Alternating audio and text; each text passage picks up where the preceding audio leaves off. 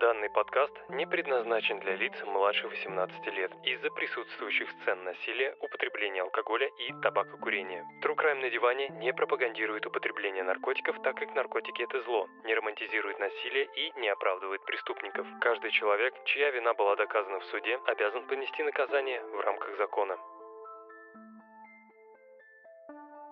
Привет всем диванным криминалистам. Это 22 эпизод подкаста True Crime на диване. И, да, теперь дисклеймер будет идти перед началом каждого выпуска. Во-первых, мне не нужно каждый раз ломать голову, куда его впихнуть в вводной части. Во-вторых, новые слушатели сразу будут понимать, куда они попали. Вдруг кто-то решил послушать про путешествие или психологию, а тут такой скелет в шкафу с расчлененкой, кровью и прочим хардкором. И по поводу скелетов. Пусть мы не так часто, но все же употребляем это выражение в своей речи. Да, это не какой-нибудь кринж или краш, но тем не менее. А задумывались ли вы когда-нибудь, откуда пошло это выражение? Согласно источникам, эта идиома берет свое начало в Англии, где до 1832 года врачам запрещалось проводить опыты над мертвыми телами. Хочешь учиться – учись по книжкам, а не по трупам. Но есть мнение, что из-за того, что в те годы преступников казнили, то врачи нет-нет, да и забирали себе несколько тел для проведения научных экспериментов. И само собой скелеты препарированных не утилизировались, а оставлялись для дальнейших опытов.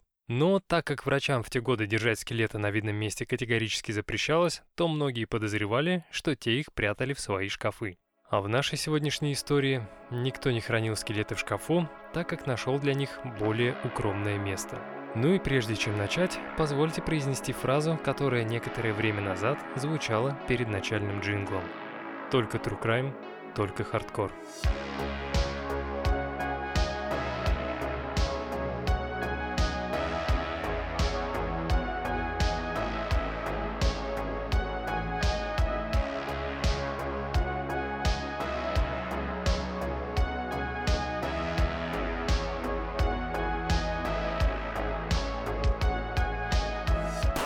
Все мы не раз слышали такой литературный прием, как «ничто не предвещало беды, пока что-то не произошло».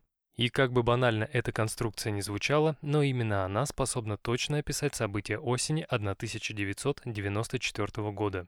Это был самый обычный солнечный день. Джули Баумейстер занималась своими делами по дому, Герберт был на работе, а дети играли на территории семейного поместья стоимостью в 1 миллион долларов в пригороде Индианаполиса в Вестфилде. Ничто не предвещало беды, пока в дом не забежал 13-летний Эрих и не вручил Джули свою находку. Это был человеческий череп. Сперва девушка подумала, что он сделан из пластика или гипса, но присмотревшись, с ужасом осознала, что череп был настоящий. Взяв себя в руки, она просит сына показать место, где был найден этот череп, и мальчик отводит ее в лес за домом, где среди опавших листьев лежал наполовину закопанный в землю скелет человека. Подумав, что пока рано вызывать полицию, Джули решает сперва показать эту жуткую находку мужу. Вечером, когда Герб вернулся домой с работы, женщина протягивает мужу череп, и тот, покрутив его в руках, монотонным голосом отвечает, что какое-то время назад он лично закопал этот скелет за домом. По его словам, когда он однажды убирался в гараже, то среди старых вещей наткнулся на скелет, который его отец-анестезиолог раньше хранил на работе в своем шкафу. После уборки в гараже часть хлама Герберт выбросил на свалку, а останки неизвестного человека решил похоронить, так как, по его мнению, это было гуманно. Джули решила поверить своему супругу, и даже когда спустя пару недель кости, найденные в лесу, исчезли, она решила, что их просто растащили дикие звери. Вот только вскоре окажется, что несмотря на то, что Джули и Герберт были в браке чуть больше 23 лет, можно сказать, что женщина совершенно не знала своего супруга. Герберт Ричард Баумейстер родился 7 апреля 1947 года в семье доктора Герберта и Элизабет Баумейстер в Индианаполисе, штат Индиана. Герберт был старшим ребенком. Его сестра Барбара родилась в 1948 году, а Брэд и Ричард в 1954 и в 1956 годах соответственно. Когда Герберт-старший стал зарабатывать намного больше, чем рядовые анестезиологи, семья купила дом в престижном и богатом районе Вашингтон-тауншип, где и прошло все детство Герберта-младшего. Что касается детства мальчика, то оно было вполне нормальным, но стоило ему достичь подросткового возраста, то стало очевидно, что с ним что-то не так. Один из немногих друзей Герберта по имени Билл Донован вспоминал, что тот часто заводил крайне странные беседы на очень неприятные темы. И если в предыдущих кейсах я рассказывал, что будущие маньяки фантазировали об убийствах, некрофилии или извращенном сексе, то Херб говорил о том, что хотел бы узнать вкус человеческой мочи.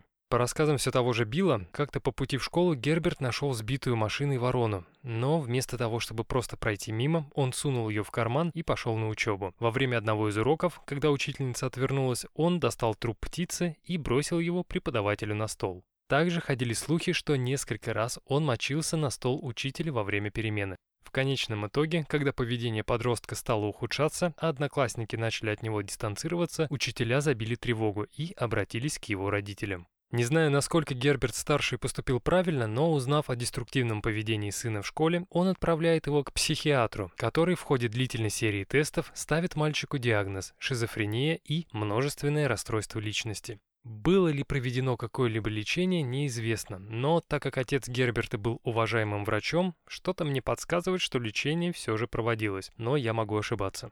Вообще в США 60-х годов для лечения шизофрении медучреждения использовали курс так называемой электросудорожной терапии. Причем в те годы пропускание электрического тока через мозг производили не с целью вылечить пациента, а сделать его чуть более спокойным. В середине 70-х годов на смену ЭСТ пришла медикаментозная терапия, поскольку она была более гуманной и продуктивной. Многие пациенты, прошедшие курс медикаментозной терапии, могли вести вполне нормальную жизнь. И так как на тот момент, когда Герберту был поставлен диагноз шизофрения, медикаментозное лечение еще не применялось, то вполне вероятно, хотя сделаю пометку, что я могу ошибаться, его лечили электрическим током. Но несмотря на то, что никакой информации о лечении Герберта у нас нет, мы знаем, что выйдя из больницы, Герберт продолжил учебу в средней школе, сохранив свои оценки. Но вот только из-за того, что средняя школа, где он учился, была сосредоточена на занятиях спортом, парень постоянно был аутсайдером. Билл Донован вспоминает, что его одноклассник всячески пытался стать частью спортивной тусовки, но его в нее не принимали. Что касается свиданий и отношений, то с девушкой Герберта никто никогда не видел. И как бы дискомфортно ему не было в учебном заведении, школу он закончил и в 1965 году поступил в университет Индианы. Но снова, заводя странные разговоры с однокурсниками и ведя себя неадекватно, Герберт стал изгоем. И если в школе он как-то смог совладать со своими эмоциями и закончить ее, то быть изгоем в университете он не захотел, поэтому в середине первого семестра он уходит из вуза. Что он делал все это время, неизвестно, но согласно источникам, в 1967 году, то есть через два года, Герберт-старший настоял на возвращении сына в университет, но того снова хватило лишь на половину первого семестра. Тем не менее, вторая попытка была чуть более успешней первой, так как в это время Герберт познакомился с Джулией Сайтер, которая тоже училась в этом университете и параллельно преподавала журналистику в средней школе. Когда парень с девушкой разговорились, то обнаружили друг в друге много общего. Одинаковые политические взгляды, любовь к машинам и желание открыть собственный бизнес. Как мало нужно простому человеку для счастья. В 1971 году Герберт и Джули поженились, а через 6 месяцев после этого радостного события, по неизвестным причинам, Герберт-старший помещает своего сына в психиатрическую лечебницу, где тот будет находиться несколько месяцев. И вот она, настоящая сила любви. После того, как Герберт вышел из больницы, Джули не бросила его, а наоборот полюбила еще сильней. И так как следующая информация особо не повлияет на повествование, забегая вперед скажу, что у Герба и Джули родится трое детей. Мари в 1979 году, Эрих в 1981 и Эмили в 1984. И вроде бы у Герберта начала налаживаться жизнь. Сперва у него появилась возлюбленная, а после отец помог с трудоустройством в уважаемую газету «Индианаполис Стар». Пусть и на должность копировальщика, но начинать с чего-то ведь было нужно. Да и сам Баумейстер-младший понимал, что без высшего образования эта работа может стать для него отличным началом карьеры. Его бывший коллега Гарри Донна, который в те годы был менеджером по рекламе в Индианаполис Стар, вспоминает, что Герберт был крайне чувствительным парнем и жаждал похвалы со стороны руководства. Герб хорошо одевался, пытался заводить общение с коллегами, но никак не мог стать одним из них. Был случай, когда Герберт предложил подвести Донну и его друзей на студенческий футбольный матч, надеясь, что таким образом может стать частью тусовки. Тогда мужчина согласился, но когда к его дому подъехал черный катафалк, он юмора не оценил. Хотя Герберту казалось, эта поездка доставляла удовольствие. Всю дорогу он моргал встречным машинам фарами, сигналил и смеялся. Но все эти попытки стать кем-то и получить признание руководства не увенчались успехом, и парень уходит из газеты. Но практически сразу устраивается в бюро транспортных средств. Если верить слухам, то с этой работой ему тоже помог отец. Не желая снова быть невидимкой, на новом рабочем месте Баумейстер полностью меняет свое поведение. Если в газете он вел себя как-то по-детски, обижаясь на всех без повода, то в БТС он вел себя серьезно, властно и даже немного агрессивно. Если ему что-то не нравилось со стороны коллег, то он не упускал возможность повысить голос и продемонстрировать характер.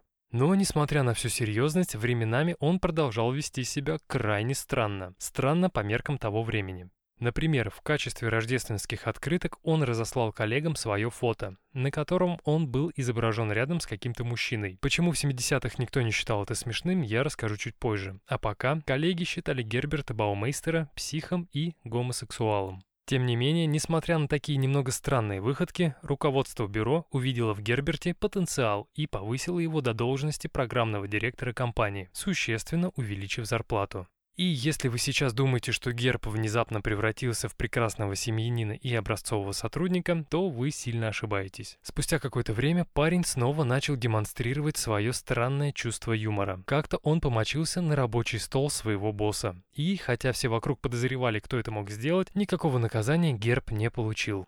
Но все имеет свой предел. И когда в 1985 году Герберта вновь должны были повысить, он помочился на письмо, адресованное тогдашнему губернатору Индианы Роберту Данкерсону Орру. После этой выходки руководство решило Герберта уволить. Когда Баумейстера уволили из бюро транспортных средств, Джули решила вернуться на работу, так как случайных заработков мужа на жизнь не хватало.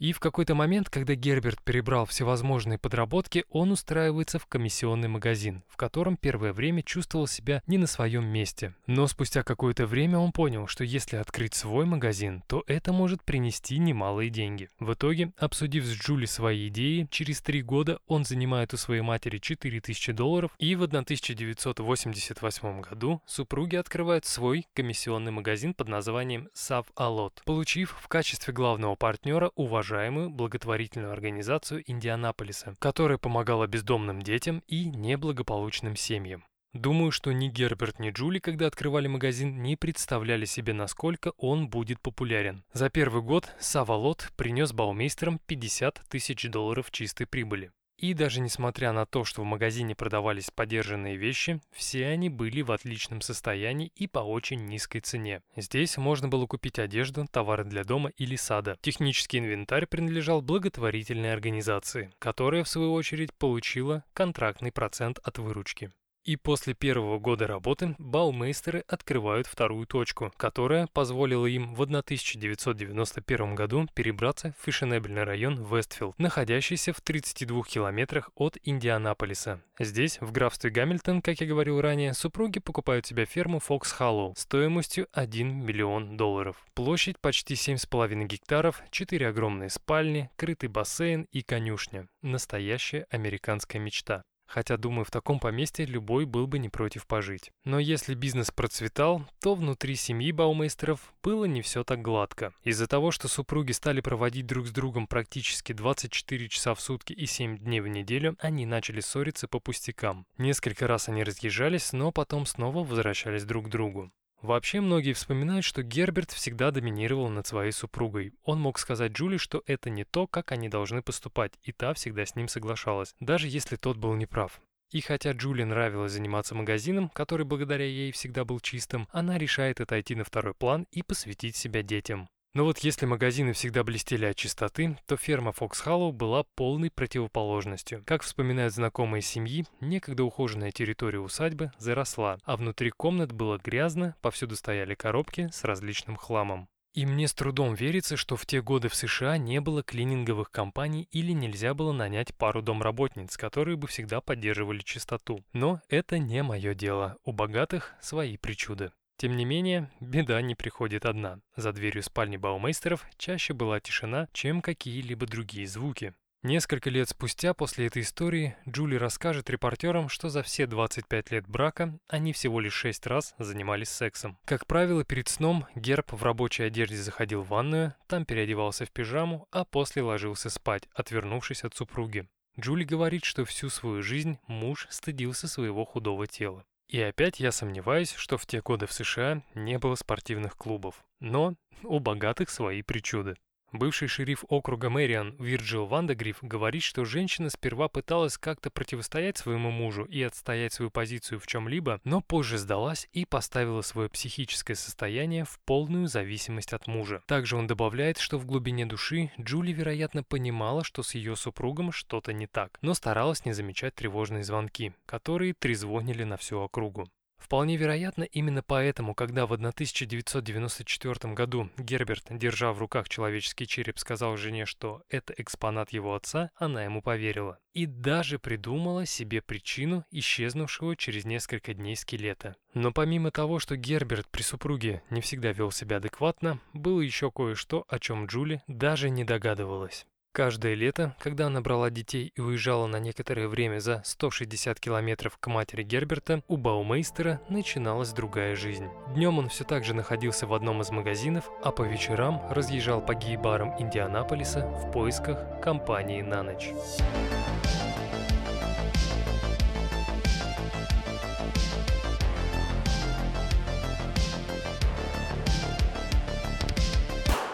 70-е в США были не самым лучшим временем для ЛГБТ-сообщества, так как в те годы в США мужеложество было не просто позором, оно было незаконным. И хоть самым толерантным городом того времени считался Сан-Франциско, в нем тоже по улицам ходили так называемые активисты, которые целенаправленно искали гомосексуалов, чтобы через избиение доказать им, что они неправы.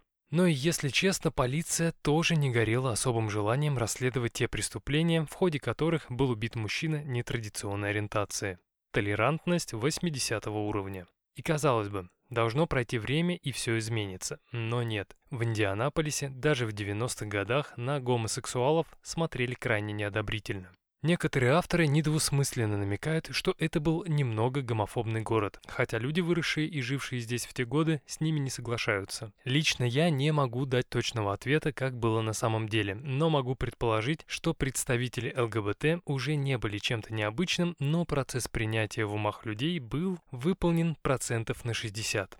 Тем не менее, это порождало огромное количество проблем. Например, в первой половине 90-х жители Индианаполиса и его окрестностей в штате Индиана могли наткнуться в газете на небольшую статью, в которой говорилось об исчезновении одного или двух молодых людей с улиц города. С одной стороны, исчезновение человека – это серьезная проблема, хотя с другой, эти парни были геями. В какой-то момент такие заметки стали печататься с заметной периодичностью, и отличались они лишь именами пропавших. Занималась ли поисками полиция? Конечно, занималась, но только неохотно и без энтузиазма. Следователи говорили родным, что все пропавшие, скорее всего, уехали в один из крупных городов, например, Лос-Анджелес, Нью-Йорк или Сан-Франциско, где к гомосексуалам относятся не как к изгоям общества. И, как говорится, нет тела, нет дела. Одним из первых, кто понял, что молодые люди могут быть жертвами серийного убийцы, был Вирджил Вандегриф, экс-шериф округа Мэрион, открывший в Индианаполисе частную детективную фирму «Вандагриф и партнеры», занимающуюся поиском пропавших без вести.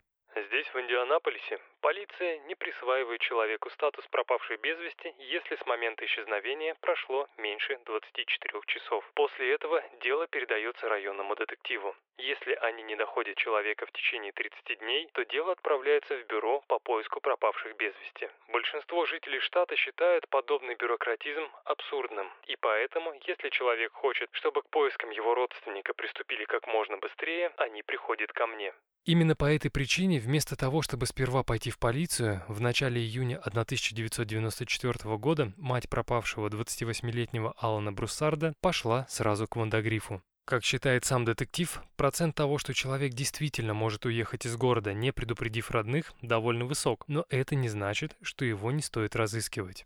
Когда Вирджил взялся за дело, он узнал, что Алан был открытым геем. Он злоупотреблял алкоголем и часто посещал бар Бразерс, где его и видели в последний раз. И первое, что сделал Вандагриф, это занялся распространением листовок с фотографией парня и просьбой предоставить любую информацию, которая может помочь его найти. В первые дни расследования детектив действительно предполагал, что парень просто уехал из города, но спустя какое-то время понял, что в городе появился настоящий серийный убийца, так как помимо Алана в Индианаполисе пропало еще три парня при схожих обстоятельствах. Так как у Вирджила оставались связи в офисе шерифа, он узнал о детектива Мэри Уилсон, что она была практически единственным человеком в полиции Индианаполиса, кто занимался исчезновением геев. Причем внешность и возраст большинства из них совпадали с портретом Алана Брусарда. Также детектив установил, что в период с 1989 года и до середины 90-х годов прокурор округа Пребл, штата Гая, по имени Дэвид Линдлов, работал над серией убийств гомосексуалов, тела которых неизвестный выбрасывал вдоль 70-й межштатной автомагистрали. Тогда средства массовой информации окрестили их убийствами I-70. Также в ходе изучения похожих кейсов Вандагриф наткнулся на небольшую статью в журнале «Индиана Ворд» о человеке по имени Джефф Джонс, который исчез в середине 1993 года. В этой публикации сообщалось, что 31-летний Джонс просто растворился в воздухе с улиц Индианаполиса после того, как вышел из бара, и он тоже подходил под уже имеющийся портрет жертвы. И последнее, что подтвердило подозрение Вирджила о появлении серийного убийцы, это исчезновение 34-летнего Роджера Алана Гудлета в июле 1994 года. Мать парня сообщила, что перед тем, как уйти, он сказал, что собирается посетить гей-бар на 16-й улице. Больше она сына не видела. Как и в случае с миссис Брусарт, мать Гудлета первым делом приехала к Вандагрифу, потому что не хотела ждать. Буквально за несколько дней Ванда Гриф и его помощник Билл Хьюзли обошли все гей-бары в городе, но практически ничего не нашли. Владельцы и завсегдатаи заведений отказывались сотрудничать, так как не доверяли полиции, частным детективам и шерифу. Единственное, что удалось узнать, так это то, что Роджер Гудлет покидал бар с неизвестным мужчиной на машине голубого цвета с номерным знаком штата Агая. Ни внешности незнакомца, ни марку машины, ни цифры на номере никто не помнил. И, как это обычно бывает, когда чудо совсем не ждешь, оно приходит без приглашения. Этим чудом стал мужчина, которого все источники называют Тони Харрис. Настоящее имя информатора не разглашается. Мужчина сказал, что в первую очередь обратился в полицию и ФБР, но они проигнорировали его информацию. Так называемый Тони рассказал Вирджилу, что был знаком с Роджером Гудлетом и утверждал, что провел ночь с серийным убийцей. Когда он пришел с этой историей к полицейским, те решили, что она не может быть правдой. После этого парень позвонил матери Роджера, а та свела его с Вандагрифом. Сперва Тони относился к детективу с опаской и недоверием, но после нескольких встреч решил рассказать, что с ним на самом деле произошло. Тони Харрис действительно видел убийцу, разговаривал с ним и провел какое-то время. Несмотря на то, что он видел его и раньше в гей-клубе 501, до этого момента они никогда не общались. В один из вечеров парню показалось странным, что этот высокий, долговязый и молчаливый мужчина пристально смотрел на постер с изображением Роджера Гудлета, который недавно здесь повесил Ванда Гриф. И его взгляд не был любопытным. Тони сказал, что по глазам понял, именно он убил его знакомого. И первое, что пришло в голову Тони, это сесть к незнакомцу и попробовать с ним поговорить. Тот улыбнулся и сказал, что его зовут Брайан Смарт, и он ландшафтный дизайнер из Огайо, приехавший сюда по работе. В ходе беседы Тони ненавязчиво пытался узнать, знал ли Брайан его приятеля Роджера, но тот постоянно уходил от темы. В какой-то момент Смарт предлагает Харрису поехать в загородный дом, где он сейчас работает. С его слов хозяева настолько сильно ему доверяли, что разрешили жить в доме на время обустройства. Как любой нормальный и адекватный человек, Тони Харрис соглашается. Выйдя из бара, мужчины садятся в серый Бьюик Брайана с номерным знаком Агая и едут на север по Меридиан-стрит, которая через пару километров перешла в трассу I-31. Городские пейзажи начали сменяться зелеными пригородами. Как вспоминал сам Тони, он почему-то был уверен, что с ним ничего не случится, так как направление, куда они ехали, считалось крайне престижным, где жили вполне обеспеченные люди. Проехав еще какое-то расстояние, водитель поворачивает на 121-ю улицу, делает несколько поворотов и заезжает в тихий район, усеянный дорогими домами и конными фермами. Подъехав к одному из таких домов, машина останавливается. Все, что успел запомнить Тони, это вывеску с надписью «Что-то там ферма». Выйдя из Бьюика, Тони видит перед собой большой загородный особняк в тюдоровском стиле. Но вместо того, чтобы войти через парадную дверь, Брайан проводит своего гостя через боковой вход. Пройдя через гараж, где Тони увидел несколько машин, мужчины оказались внутри дома. Несмотря на то, что свет везде был выключен, даже в лунном полумраке он разглядел, что в квартире царит полнейший хаос. Повсюду стояли коробки, ящики и хаотично расставленная мебель. Подойдя к лестнице, мужчина говорит Тони, что ему нечего бояться. В подвале, куда они направляются, свет есть. Но стоило спуститься вниз, как по телу Харриса от увиденного пробежал холодок. Мне кажется, многие сейчас представили себе какой-нибудь мрачный подвал, тусклую лампочку под потолком, стены в крови и орудие пыток, но ничего такого там не было. В подвале был бассейн, рядом с которым стояло что-то наподобие бара. А вот жутким было то, что по всей площади комнаты были расставлены манекены. «Не пугайся, просто здесь одиноко, а эти ребята составляют мне компанию». Когда Брайан предложил Тони выпить, но тот отказался, ландшафтный дизайнер немного поменялся в лице. Он был явно уверен, что парень согласится. Когда после этого между мужчинами возникает неловкая пауза, мистер Смарт говорит, что вынужден отлучиться на пару минут. Когда он вернулся, Тони показалось, что это был совершенно другой человек. Из застенчивого и нерешительного мужчины он превратился в расслабленного и разговорчивого парня. Тони уверен, что тот принял кокаин, так как лично видел, что даже самые закомплексованные парни в баре после пары дорожек становились душой компании. А я еще раз скажу, что наркотики – это зло. Но вернемся к истории.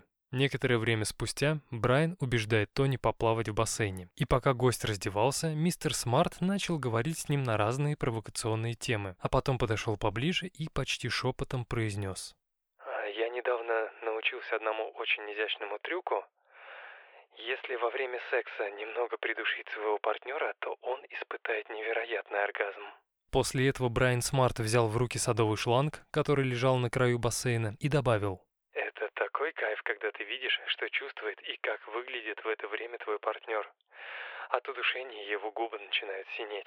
И пока мужчина с удовольствием рассказывал своему новому другу о том, какой спектр эмоций ты переживаешь в момент оргазма от аутоэротической асфиксии, в голове Тони звучала лишь одна фраза «Он точно убил Роджера Гудлита». Из ступора парня вывела фраза «Я хочу, чтобы ты сделал это со мной», которую Брайан произнес намного громче, чем все остальные. После того, как он разделся и лег на кушетку в углу комнаты, приказал Тони затянуть шланг на шее, пока он будет мастурбировать. Харрис вспоминал, что в тот момент испытал страх и решил, что лучше сделать так, как хочет Брайан, который, скорее всего, делал это уже не один раз. И вместо того, чтобы сбежать из этого места, Тони решил, что единственный способ узнать, что случилось с его приятелем, пройти через это самому. И во второй раз скажу, как любой нормальный и адекватный человек, Тони Харрис добровольно занял место дизайнера на кушетке, согласившись на удушение. В следующую секунду мужчина настолько сильно затянул шланг, что парень начал ощущать сильные пульсирующие удары в голове. Понимая, что душитель не собирается ослаблять резиновую гороту, он решает сымитировать потерю сознания. И стоило ему закрыть глаза, как пару мгновений спустя Брайан ослабляет хватку, наклоняется над парнем и тихо на ухо произносит его имя. Когда ответа не последовало, Смарт начинает трясти своего нового друга, не ожидая, что тот так быстро придет в сознание. Значит, именно так ты поступил с Роджером Гудлитом? А может, он не первый, кого ты так убил?» Закричал Тони, надеясь получить от мужчины признание в убийстве, но его не последовало. Вместо этого Смарт молча смотрел на парня, сидя на кушетке, и ухмылялся. А дальше произошло то, чего не ожидал даже сам Тони. Брайан Смарт уснул. И так как парень сразу не поверил в рассказы, что мужчина в этом доме только работает, то решил отправиться на разведку. Подозрения подтвердились. Детская была завалена игрушками, а в шкафу большой спальни висела мужская и женская одежда. Несмотря на бардак, дом выглядел жилым. Понимая, что времени у него, скорее всего, немного, парень возвращается к бассейну. В этот момент он подумал, что было бы неплохо узнать настоящее имя мужчины, так как Брайан Смарт звучало крайне неправдоподобно. Спустившись вниз, он начал судорожно перебирать брюки Брайана в поисках бумажника, но стоило ему запустить руки в карман, как тот фыркнул, потянулся и проснулся. Несмотря на то, что так называемый Брайан проснулся, Тони потребовалось значительное время, чтобы привести его в адекватное состояние и уговорить отвезти обратно в город. И как ни странно, тот согласился. Когда машина остановилась все у того же клуба 501, мужчина произнес. «А ты молодец. Сразу понял, как играть в эту игру с удушением. Давай в среду попробуем еще разок. Предлагаю встретиться здесь же. Именно такую историю Тони Харрис рассказал детективу Вандагрифу.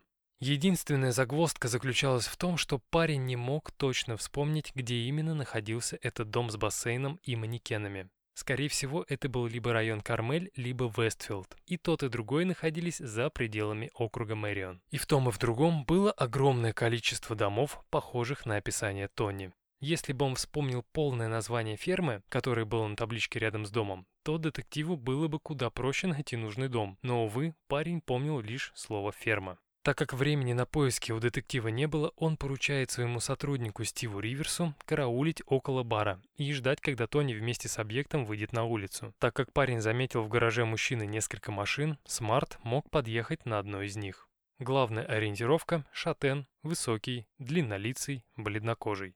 Вот только несмотря на то, что в тот раз мужчина сам предложил встретиться, в баре 501 он так и не появился. Убедившись в том, что исчезновение Роджера Гудлита – это не единичный случай за последние годы, Вандагриф обращается к Мэри Уилсон, чтобы та внимательно выслушала историю Тони Харриса. И, как я говорил ранее, Мэри Уилсон была практически единственным детективом, кто занимался делом исчезновения гомосексуалов. Многие источники описывают ее как привлекательную, темноволосую женщину лет 40 с обостренным чувством справедливости. За годы службы она довольно быстро продвигалась по карьерной лестнице и из рядового офицера превратилась в детектива отдела пропавших без вести. И самое главное, что она поняла в процессе работы, большинство людей не являются теми, кем кажутся на первый взгляд. Фанни Вайнштейн и Мелинда Уилсон, авторы книги «Где похоронены тела», говорят, что Мэри нравилось то чувство завершенности, которое приходит с нахождением пропавшего человека. Мэри Уилсон – это настоящий детектив, который общается с членами семьи и друзьями разыскиваемого, восстанавливает его последние часы до исчезновения и всегда идет по верному маршруту. И так как Мэри была фактически главным следователем по делам об исчезновении Джеффа Джонса, чье дело было похоже на кейсы Роджера Гудлита и Алина Брусарда, а также 20-летнего Ричарда Гамильтона, 21-летнего Джонни Байера и 28-летнего Алана Ливингстона, которые пропали в первой половине 90-х, она согласилась на предложение Вандагрифа. Выслушав историю Тони, Мэри поняла, что вполне вероятно все те пропавшие парни могли стать жертвами этого душителя. К сожалению, в рассказе Тони было слишком мало данных, которые могли бы ей помочь выйти на предполагаемого преступника. Поэтому первое, что сделала Уилсон, это начала кататься с Харрисом по пригородам в поисках той самой фермы. Но, к сожалению, никаких результатов это не дало. Далее Мэри распределяет полицейских в штатском дежурить в клубах 501, Varsity и «Наше место», в надежде, что Брайан Смарт там рано или поздно появится. И так как Тони не запомнил номер ландшафтного дизайнера, она попросила владельцев заведений сообщить ей о любом подозрительном мужчине на машине с номерным знаком штата Огайо. Тем временем Тони продолжал посещать офис Вандагрифа и сильно сдружился с его подчиненной Конни Пирс, которая увидела в парне родственную душу. Девушке настолько сильно стало жаль парня, что она убедила Вирджила обратиться к давней подруге экстрасенсу. Когда Конни рассказала знакомой по имени Ванда все детали дела, та впала в что-то наподобие транса и сказала следующее. «Я вижу человека, прикованного наручниками к кровати. Я вижу, как его душат. У него так сильно опух и посинел язык, что вывалился изо рта. Черт возьми, скажи Тони, чтобы он никогда больше не ходил в этот дом. Я, конечно, не отрицаю, что люди с экстрасенсорными способностями существуют, да и сам иногда посматриваю битву экстрасенсов, так как считаю ее самым лучшим комедийным шоу на телевидении. Но, конечно, я не говорю о проблемах, с которыми обращаются люди, а то, во что или в кого нас заставляют поверить. Предсказание Ванды мне кажется максимально размытым и бесполезным. По сути, она не сказала абсолютно ничего, а лишь процитировала то, что ей дала Кони. Надеюсь, ей за это не заплатили. Вообще, детективу Вандагрифу нужно отдать должное. К тому моменту, когда к его расследованию присоединилась полиция, у него уже давно кончились деньги, которые заплатили матери пропавших сыновей. Как он сам говорил в одном из интервью, зарплата сотрудникам и нужное оборудование оплачивались из его кармана. Мужчина не мог просто так все бросить, потому что был точно уверен, что началась охота на серийного убийцу. Несмотря на то, что Мэри и Тони так и не смогли найти нужный дом, Вандагриф все равно отправляет подчиненного Билла Хилзли еще раз проверить пригороды Индианаполиса. Не знаю, какое время заняли эти поиски, но в итоге детектив натыкается на поместье в конце длинной подъездной дороги в Вестфилде с табличкой «Ферма Фокс Халлоу». Выйдя из машины и подойдя поближе, ему показалось, что оно отлично подходит под описание Тони Харриса. Большой дом, запущенные территории вокруг, словно здесь уже много лет никто не живет. Заглядывая во все окна, Хилзли пытался увидеть через них тот самый бассейн с манекенами вокруг или почувствовать запах хлора. Но ни того, ни другого он не обнаружил. И понимая, что нарушает закон, так как незаконно вторгся на чужую территорию, он решил уехать. Но вернувшись в офис, стал пробивать, кому этот особняк принадлежал. И выяснил, что это собственность семьи Баумейстер, владельцев комиссионного магазина Сав Алот. Вот только когда Вандагриф показал Тони фотографии дома, тот сказал, что скорее всего это не то место, так как подъездная дорожка слишком короткая. Расследование снова зашло в тупик.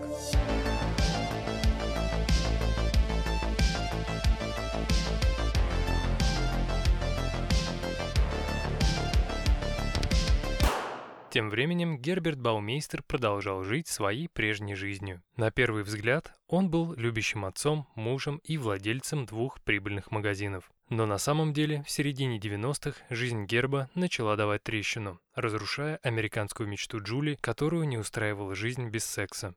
Но и в плане бизнеса тоже были серьезные проблемы. Когда Герберт стал заниматься магазинами единолично, они перестали быть чистыми и опрятными. Это поспособствовало оттоку клиентов и, соответственно, уменьшению прибыли. В конце 1994 года Джули, уставшая от такой жизни, говорит Герберту, что намерена с ним развестись. Но до развода дело не дошло. Вместо этого Джули наблюдала за тем, как рушится ее бизнес и брак, а муж становится чужим человеком. Из-за проблем дома Герберт начал срываться на своих сотрудников, заставляя их перерабатывать, выполнять не свои должностные обязанности и проявлять к нему повышенное внимание. Бывшие работники магазинов Савалот вспоминают, создавалось впечатление, что Герберт считает себя королем, требующим от своих рабов всего, что только пожелает. И хотя его подчиненные работали на износ, сам он частенько исчезал в течение дня на несколько часов, а когда возвращался, то от него разило алкоголем. Один из таких сотрудников вспоминал следующее. Магазине было очень грязно. Куда бы вы ни посмотрели, везде были горы мешков с мусором. Это было похоже на работу на свалке. С того момента, как Вирджил Вандагриф и Мэри Уилсон начали поиски человека по имени Брайан Смарт, прошел почти год. Какие бы зацепки они ни находили, все они заводили дело в тупик. И как вспоминал сам Вандагриф, власти округа Гамильтон отказывались сотрудничать с полицией, так как ферма Фокс Халлоу находилась в довольно богатом и быстро растущем графстве Индианы, и они не хотели лишний раз тревожить его жителей. В книге, где похоронены тела, говорится, что самый средний дом в этом месте стоил около 106,5 тысяч долларов, а доход Баумейстера составлял чуть больше 87 тысяч, а это в два раза больше, чем у любой другой среднестатистической семьи штата. Вероятно, поэтому расследование и замерло на мертвой точке. Но вечером 29 августа 1995 года случилось то, чего никто не мог ожидать. Брайан Смарт внезапно появился в гей-баре Varsity Lounge, в котором в это же время находился Тони Харрис. Когда парень увидел своего душителя, он сперва потерял дар речи, но после взял себя в руки и решил подойти поздороваться. Мужчина вежливо с ним пообщался, обходя стороной разговоры о их прошлой встрече, посидел еще немного в заведении и уехал. И на этот раз Тони успел записать номерной знак его пикапа 75-237А. С этой новостью он незамедлительно звонит Мэри Уилсон. Когда детектив пробила номер, то оказалось, что машина принадлежала не Брайану Смарту, а некоему Герберту Баумейстеру, который вместе с женой и детьми жил в поместье ферма Фокс Халлоу в Вестфилде. И когда женщина получила на руки план дома, то обнаружила, что в подвале действительно был бассейн. Выставив наблюдение за Гербертом, Мэри смогла примерно изучить его распорядок дня и привычки, чтобы понимать, с кем ей придется иметь дело. А 1 ноября 1995 года она вместе со своим начальником, лейтенантом Томасом Грином, решила навестить Баумейстера в его же магазине. Представившись, полицейские без обиняков сообщают Герберту цель своего визита. Они расследуют несколько случаев исчезновения молодых людей в Индианаполисе, и он их главный подозреваемый. С его разрешения они хотели бы обыскать ферму Фокс Холлоу. В ответ Герберт говорит, что разрешение на обыск он не дает, а все дальнейшее общение будет проходить только через его адвоката. Спустя несколько минут, когда Мэри и Томас вернулись в машину, мужчина сказал «Это самый нервный и самый странный человек из тех, кого я когда-либо видел». Не желая сдаваться, когда расследование наконец-то сдвинулось с мертвой точки, Мэри решает поговорить с Джули Баумейстер, которая, будучи совладелицей фермы Фокс Халлоу, могла бы разрешить им провести обыск. Но, к ее удивлению, женщина оказалась такой же упрямой, как и ее супруг. Есть версия, что после визита полиции Герберт сразу же позвонил домой и сказал жене, что его подозревают в краже. А так как он ничего не крал, то ни в коем случае нельзя запускать детективов на территорию поместья. И даже когда Мэри рассказала реальную причину, по которой им нужно попасть на территорию их собственности, Джули посмотрела на детектива испепеляющим взглядом, а после хоть и вежливо, но отказала ей повторно. И как в любом детективном триллере, Мэри дает Джули визитку и просит перезвонить, если та вдруг поменяет свое мнение. Мэри чувствовала, что миссис Баумейстер вряд ли причастна к темным делам мужа. Она, скорее всего, как и любая жена, просто не хотела верить в то, что вышла замуж за чудовище. Тем не менее, личная жизнь семьи Баумейстеров продолжала ухудшаться. Дошло до того, что Джули как-то позвонила Мэри Уилсон и обвинила ее в том, что из-за дурацкого расследования они с мужем начали друг от друга отдаляться. Вы пытаетесь попасть в мой дом, хотите копаться в моих вещах и расстраивать моих детей. И все это из-за того, что какой-то псих по имени Тони Харрис сказал вам, что мой муж кого-то убил. Как это может быть правдой, если он не знает никакого Тони Харриса? Долгожданный прорыв в деле оказался ложным. Вандагриф, будучи опытным полицейским, хоть и осуждал нерасторопность Мэри Уилсон и ее начальства, но понимал, что в данной ситуации ничего сделать нельзя. Получить ордер на обыск полиция не могла, так как графство Гамильтон находилось вне ее юрисдикции. Вполне вероятно, если бы у детективов было достаточно улик, то власти округа пошли бы им навстречу. Но одной истории Тони Харриса им было мало. Поэтому власти округа Гамильтон придерживались позиции, что Герберт Баумейстер невиновен, так как он зарекомендовал себя исключительно законопослушным гражданином. И таковым он оставался до лета 1996 года. В июне 96-го жизнь Герберта дала очередную трещину, и все вокруг начало рушиться. Сперва от сотрудничества с магазинами Савалот отказалась благотворительная организация, так как бизнес Баумейстера находился на грани банкротства. Затем Джули все же подала документы на развод, устав от мужа-параноика. И когда она окончательно поняла, что чувство любви и преданности исчезло окончательно, то 23 июня решила позвонить своему адвокату Биллу Вендлингу, чтобы тот связался с Мэри Уилсон и рассказал ей о скелете в лесу, которого нашел ее сын. Возможно, она позвонила бы и раньше, но решила дождаться того момента, когда Герберт вместе с сыном Эрихом уедут на несколько недель из города к озеру Вавази, чтобы тот ничего не узнал об обыске. И на следующий день после разговора с адвокатом Мэри Уилсон отправляется на ферму Фокс Халлоу в сопровождении двух представителей округа Гамильтон, капитаном Томом Андерсоном из офиса шерифа графства и детективом Джеффом Маркумом, которые ко всей этой истории продолжали относиться скептически. Андерсон был уверен, что те якобы человеческие останки в лесу, которые надеялась найти Уилсон, были костями животных. По дороге до поместья он открыто говорил, что все это чушь собачья, и они ничего не найдут. Но, когда они подъехали к пункту назначения, их встретила серьезная Джули Баумейстер в сопровождении адвоката. Без лишних слов женщина провела всех троих к засаженному деревьями заднему двору. Там она указала на место, где двумя годами ранее ее сын Эрих нашел тот самый скелет. Джулия объяснила представителям закона, что до сих пор не уведомляла властей о этой находке лишь потому, что она поверила рассказу Герба о том, что кости были экспонатом его отца. Но в последнее время муж стал сам не свой, и в голове женщины начали появляться сомнения, был ли это обычный экспонат или кости принадлежали одному из пропавших парней. На первый взгляд, двор поместья казался самым обычным. Да, он был немного запущен, но это не казалось чем-то странным или подозрительным. Но когда полицейские начали пробираться через низкую траву и грязь, то сразу же наткнулись на обугленную кость около 30 сантиметров длиной. Принадлежала ли она человеку или нет, было непонятно. Затем, когда их глаза сфокусировались на области непосредственно вокруг них, стало понятно, что под ногами скрипела и хрустела не галька, а осколки костей разного размера. Адвокат Билл Вендлинг вспоминал, что наблюдая за тем, как полицейские собирают крупные обломки костей, он посмотрел себе под ноги и увидел маленький камень странного размера. Когда он нагнулся и взял его в руки, то понял, что это был не камень, а человеческий зуб. Мужчина стоял посреди настоящего кладбища, где каждый день играли дети Герберта и Джули Баумейстер. Первое и самое главное, что нужно было установить, кому принадлежали фрагменты костей – человеку или животному. Собрав достаточное количество образцов, Мэри доставила их судебному антропологу Стивену Навродски из Университета Индианы. И тот спустя некоторое время заявил следующее. Кости были довольно свежими. Они были сожжены на костре и принадлежали нескольким людям.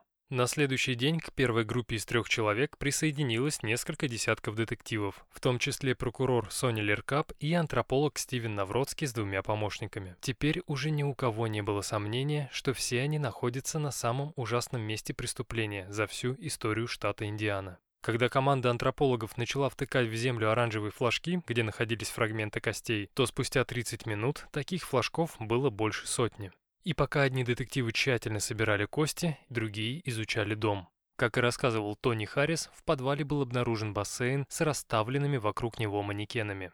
Но самое главное, что они обнаружили, это скрытая камера, которая, скорее всего, записывала весь процесс убийства. От невинных разговоров в бассейне до удушения садовым шлангом. Когда детективы сообщили Джули о своих находках, она, как нормальная мать, сразу испытала страх за сына, который в этот момент был с мужем. Да, Герберт любил своих детей, но кто знает, что может произойти. Поэтому, понимая всю серьезность ситуации, прокурор Соня Леркамп и окружной судья в срочном порядке готовят документы, запрещающие Гербу находиться рядом с детьми. Самое интересное, что когда Герб увидел полицейских с ордером, он особо и не сопротивлялся. Наверное, он решил, что у него забирают сына не потому, что детективы нашли что-то на ферме, а потому что это тонкости бракоразводного процесса, которыми воспользовалась Джули. Тем временем следователи округа под руководством детектива Кеннета Висмана продолжали собирать частички пазла воедино. После долгих часов раскопок он заключил, что всех своих жертв, число которых еще было не установлено, Герберт сжигал вместе с мусором и листвой.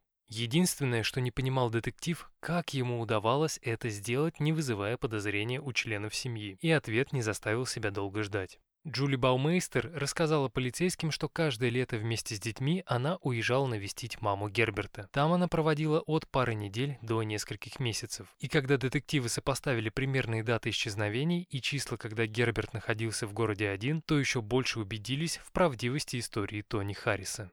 Спустя пару дней на ферме Фокс Халлоу работало около 60 человек, большинство из которых были полицейскими и пожарниками.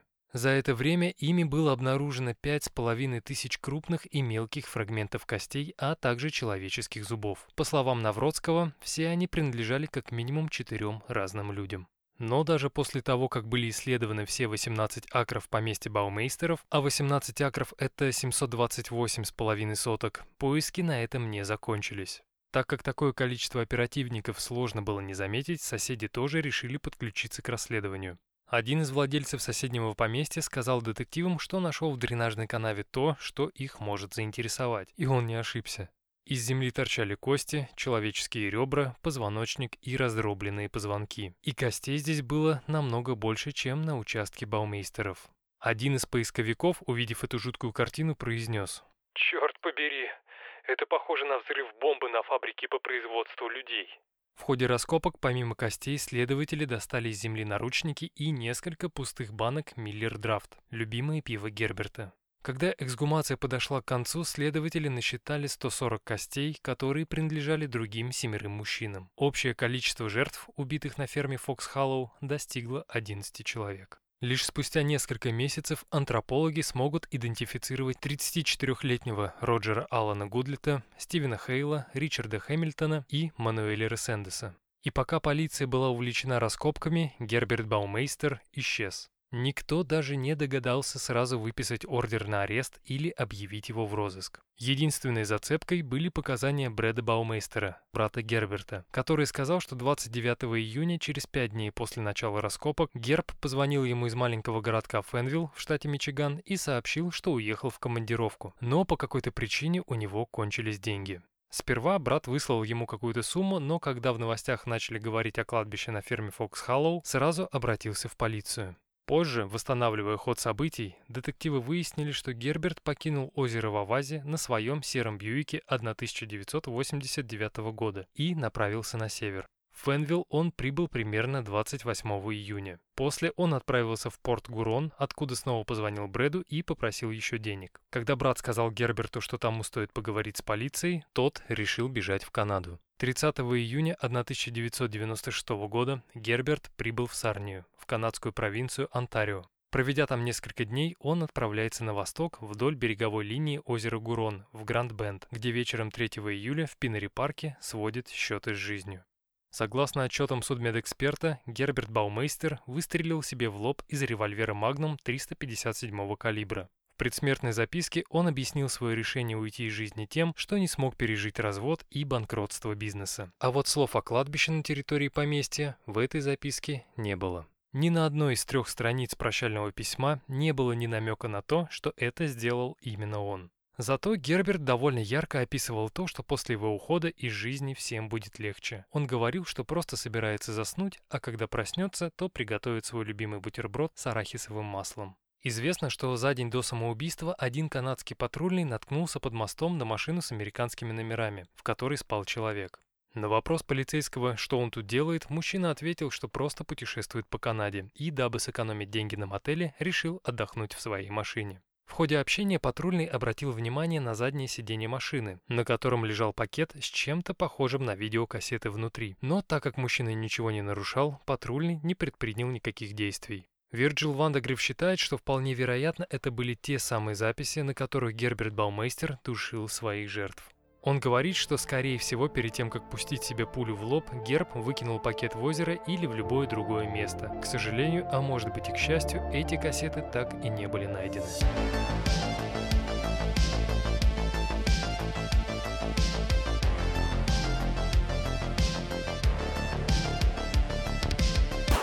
Если вы помните, то я говорил, что когда детектив Ванда Гриф начал собирать информацию об исчезнувших мужчинах, он узнал про серию убийств на 70-й автомагистрали. В тот момент, после общения с прокурором Дэвидом Линдлофом, он заключил, что между этими преступлениями и историей Тони Харриса есть что-то общее, но вот что именно он понять не мог. Спустя несколько лет, когда во всех газетах главной темой было кладбище на территории поместья за миллион долларов, Дэвид Линдлов сразу вспомнил беседу с Вирджилом Вандагрифом.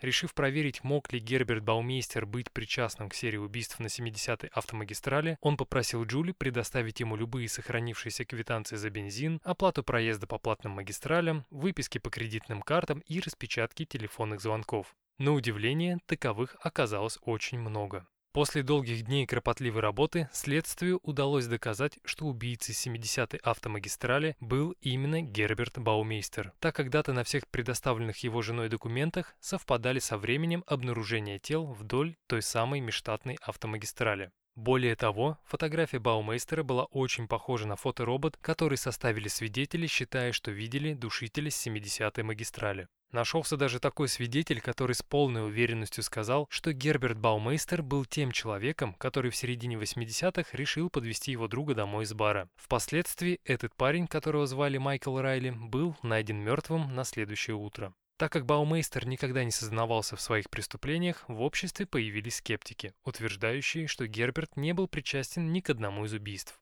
Но детектив Вандагриф с ними не согласен. Он считает, что они раскрыли это дело, так как за время расследования набралось огромное количество улик, подтверждающих виновность Герберта. Взять хотя бы тот факт, что сразу после покупки фермы Фокс Халлоу полиция перестала находить тела на 70-й автомагистрали. Известно, что после того, как полицейские нашли на ферме Фокс Халлоу настоящее кладбище, Джули с детьми предпочла вернуться в свой прежний дом в Индианаполисе, где они с Гербертом начали строить свою семью почти 25 лет назад. Больше всего меня интересует один вопрос.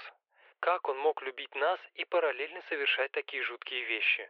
В нашей памяти счастье, каким мы его знали, никогда не станет прежним. С момента этих жутких событий прошло уже довольно много времени. И, несмотря на то, что в США есть привычка сносить дома, где были совершены убийства, ферму Фокс Халлоу решили не трогать. Согласно изданию Инди Star, за это время у поместья было несколько владельцев, и практически все они слышали странные звуки, испытывали чувство тревоги и даже видели парочку привидений. Так это или нет, вопрос остается открытым. Дошло до того, что сюда даже приезжала съемочная группа передачи «Охотники за привидениями» в попытке увидеть здесь убитых мужчин или самого Герберта Баумейстера.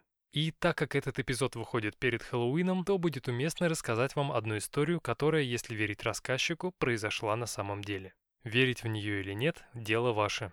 Лично я на этот счет останусь скептиком. Итак, в 2009 году ферма Fox Hollow была продана неким Робу и Вики Грейвс.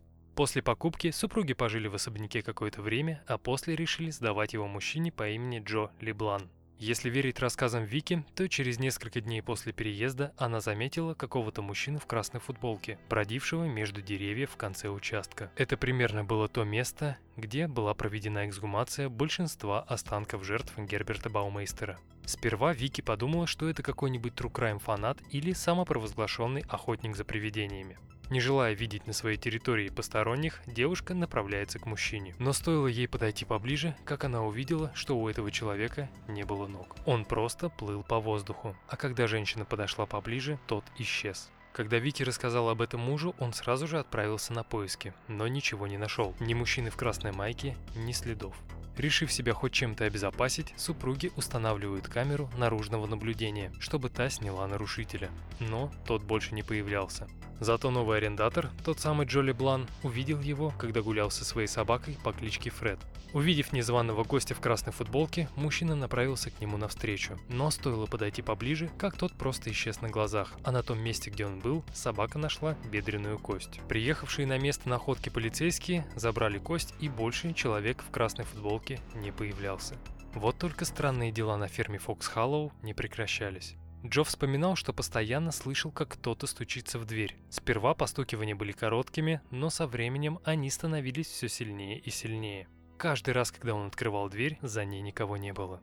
Однажды ночью, когда Джо снова услышал стук, он в ярости открыл входную дверь и увидел, что дверной молоток завис в горизонтальном положении, словно его кто-то невидимый придерживал в этот момент рукой. Испугавшись, Джо закрыл дверь и стал ждать, что будет дальше. Спустя пару секунд дверная ручка начала поворачиваться, словно кто-то снаружи пытался войти внутрь. Через мгновение закрытая дверь распахнулась и в дом ударил сильный порыв ветра. Переборов свой страх, мужчина выходит на улицу и сталкивается лицом к лицу с молодым парнем в насквозь промокшей одежде. Увидев Джо, мужчина в ужасе закричал и забежал в дом. Добежав до противоположной стены, он исчез. Пытаясь разобраться в том, кто это был, Леблан находит фотографии жертв Герберта Баумейстера и с ужасом опознает в них парня, который так настойчиво стучал в дверь. Убедившись в том, что в этом доме живут привидения, мужчина решил позвать в гости друга Джереми, чтобы хоть какое-то время не оставаться здесь одному. Тот, конечно, приглашение принял, но к истории про призрака отнесся с огромной дозой скептицизма. В один из вечеров Джо и Джереми решили поплавать в том самом бассейне, где, как предполагается, Герберт Баумейстер душил своих жертв. Сперва все шло хорошо, но в какой-то момент Леблан почувствовал, как кто-то прикоснулся к его спине, а позже со всей силы потянул на дно бассейна. В этот момент Джереми был не в воде. Он с ужасом смотрел на то, как его друг пытается убрать невидимые руки со своей шеи. В панике тот прыгнул в бассейн и помог другу из него выбраться. После этого, как говорит сам Джо, он стал относиться к странным звукам в доме как к чему-то обычному. Шаги в комнате или на кухне его больше не пугали. Вот только после того, как он услышал скрежет металла, доносившийся из кухни, словно ножом водили по металлической поверхности, то испугался. Тогда он решил сделать так, как это показывали в различных реалити-шоу про ловцов привидений. Он выключил в доме все приборы, которые могли бы издавать шум, оставив работающим лишь компьютер, на котором запустил программу записи звука. И несмотря на то, что парень чувствовал себя довольно глупо, в полной тишине он спросил, кто сейчас шумел у него на кухне. В ответ прозвучало лишь слово «Женатый».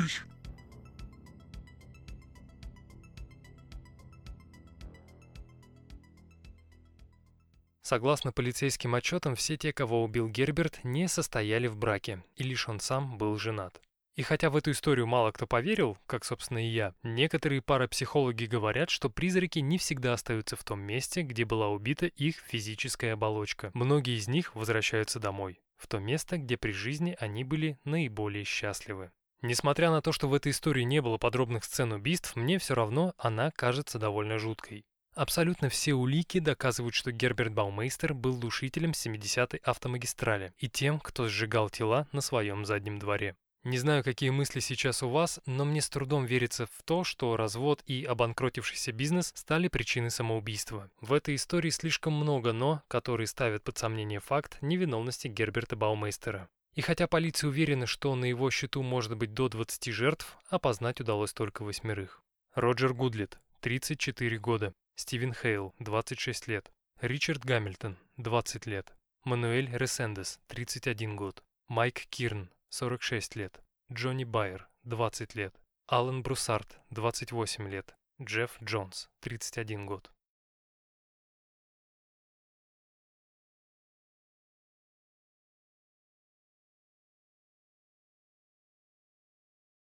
Дорогие диваны-криминалисты, как обычно выражаю вам огромную благодарность за то, что дослушали этот эпизод до конца. Не забывайте подписываться на диванные соцсети, так как это помогает подкасту расти и развиваться. Если этот эпизод вам понравился, то вы прекрасно знаете, что нужно делать. И перед тем, как попрощаться, хочу вернуться к тому, с чего начинал. Насколько хорошо вы знаете своих близких и можете с полной уверенностью сказать, что в их шкафу не спрятано ни одного скелета. Подумайте об этом. Всем пока.